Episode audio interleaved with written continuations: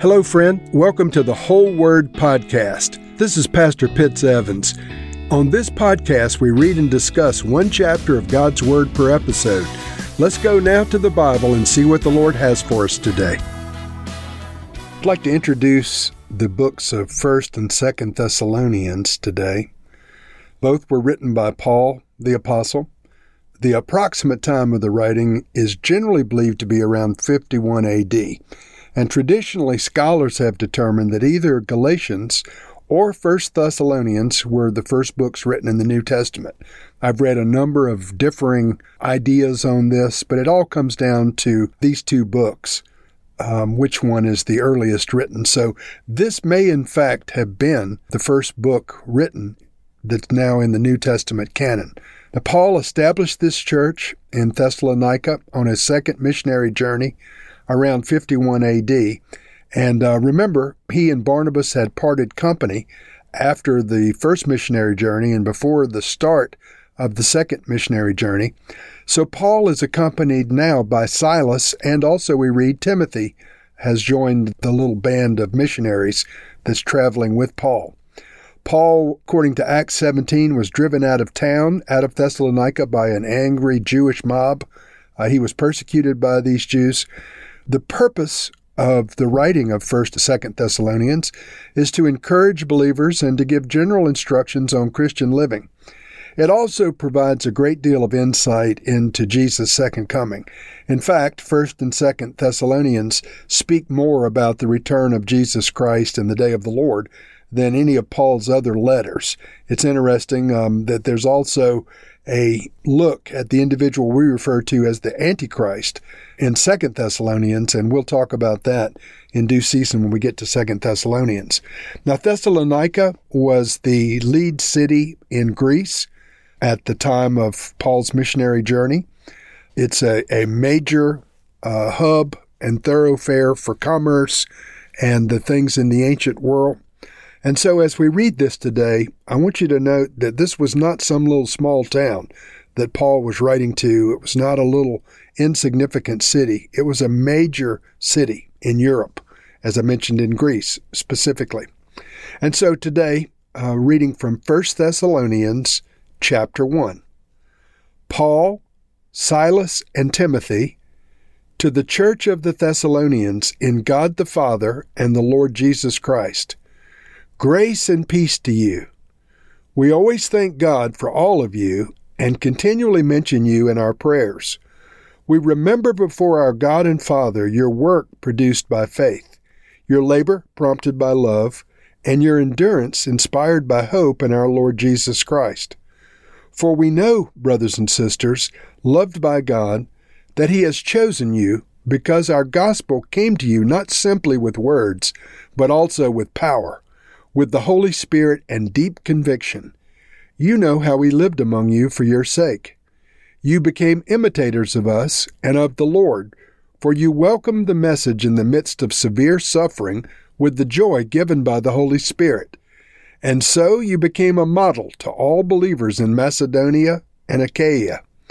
The Lord's message rang out from you, not only in Macedonia and Achaia. Your faith in God has become known everywhere. Therefore, we do not need to say anything about it, for they themselves report what kind of reception you gave us. They tell how you turned to God from idols to serve the living and true God and to wait for His Son from heaven whom he raised from the dead, Jesus, who rescues us from the coming wrath.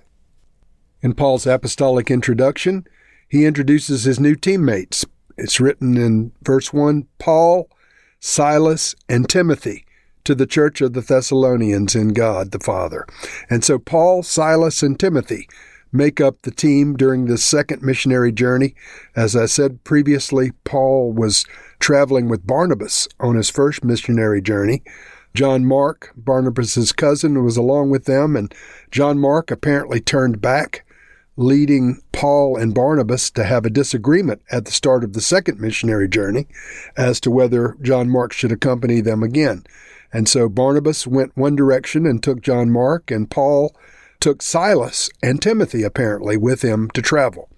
And so this is written to the Thessalonians. Once again, Paul says, the name of God in various ways. He says, In God the Father and the Lord Jesus Christ, and he extends grace and peace to the readers and by extension to you, the hearers. Paul writes in verse 2 We always thank God for all of you and continually mention you in our prayers. This is a reoccurring theme with Paul. He's constantly praying for the churches and the people that he's influenced, the people that he's led to the Lord. I often think that we do people a great disservice if we just lead them to the Lord and abandon them Paul had the habit not only of visiting them over and over again with these multiplied missionary journeys, but continually praying for his converts and the, uh, the ministry works that he established.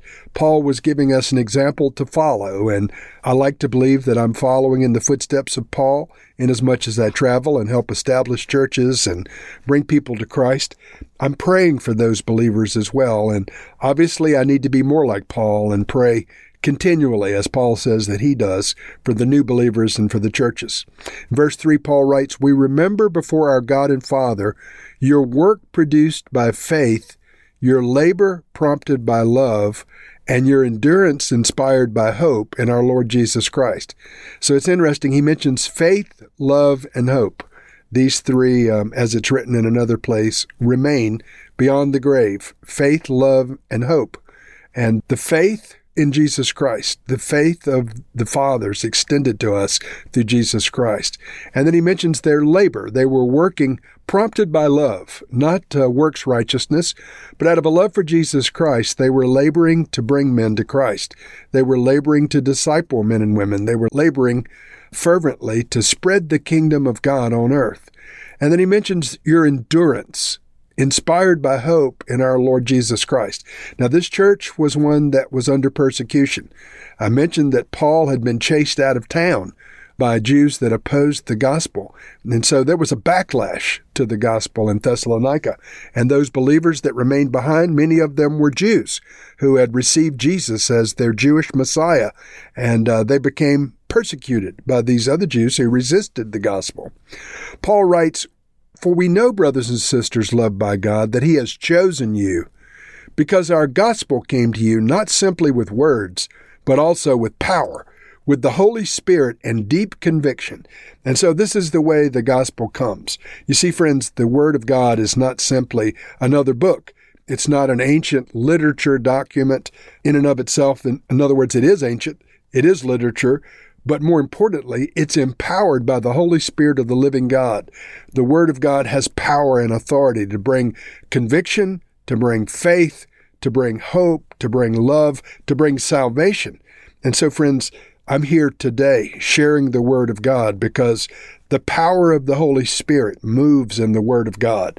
If you want to be anointed, use the Word of God. If you want to be anointed by God, use the name of Jesus Christ often. And I mean use it correctly. Promote the name of Jesus Christ as Lord and Savior of all. Paul gives us an example in many many different ways, and he gave these early believers an example as well. In verse 6, he writes, You became imitators of us and of the Lord, for you welcomed the message in the midst of severe suffering with the joy given by the Holy Spirit. So Paul says they were imitators of him. He also had suffered persecution, illness, shipwrecks, beatings, etc. But he speaks of the joy given by the Holy Spirit. And this seems to the carnal mind to be a non sequitur. It seems unreasonable to be joyous in the midst of severe suffering but I can testify firsthand that uh, I myself have been joyful in the midst of sickness. I've been joyful in the midst of accidents. I've been joyful in the midst of our house burning down. I've been joyful in the midst of horrible things done against um, my family a physical attack on one of my daughters. I know how to be joyful in the Holy Ghost. We have the joy that and the peace that passes all understanding in the Lord. And Paul was an example of this, as was our Lord Jesus Christ. And so, friends, yes, we have to deal with a fallen world and the thing that, things that comes with it. But because of the presence of God in our life, we can have the supernatural joy and the peace that passes all understanding. We can look to Paul as an example of these things. In verse 7, Paul writes to the church in Thessalonica, You also became a model to all the believers in Macedonia and Achaia. The Lord's message rang out from you not only in Macedonia and Achaia. Your faith in God has become known everywhere.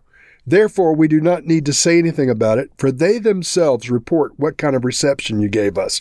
And so, this early church, friends, was so fervently in love with Jesus, was so passionate about the gospel and the things of God, that they became known throughout the churches in the ancient world as a model for others to imitate.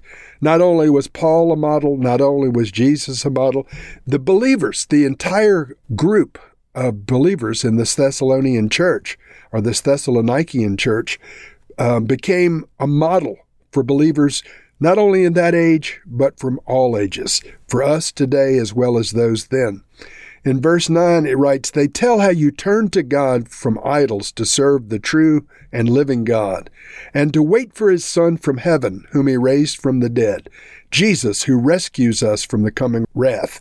And so, this theme of Jesus coming from heaven, the return of the Lord, is introduced in verse 10, and Paul will continue to develop this throughout 1st and 2nd Thessalonians. So, Jesus is returning, my friend. Whether you believe it or not, he was raised from the dead. He is the only one who can rescue us from the coming wrath, the day of judgment. Only in Jesus is salvation found. And so today, the Holy Spirit is here to bring conviction, repentance, and cleansing to you and to all who will listen. And we can live for Jesus Christ, victorious lives, overcoming the world in the power of God. Lord, I pray for the living uh, listeners that are hearing these words. Lord, we're still in the days of our struggle. We're still in the days of contending for the faith.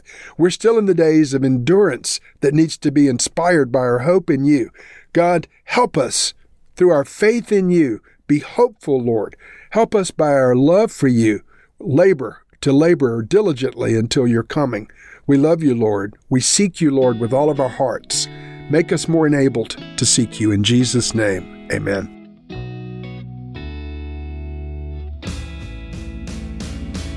Thank you for listening to this episode of The Whole Word. It was brought to you by Whole Word Fellowship and the Northern Virginia House of Prayer. If you were encouraged, please share our podcast with your friends. We'd also appreciate it if you'd hit subscribe in your favorite podcast app and take a few moments to write a review. If you'd like more information on our church and our ministry, you can go to wholeword.net or wholewordpodcast.com for more information. Thank you again, and may the Lord Jesus bless you today and always.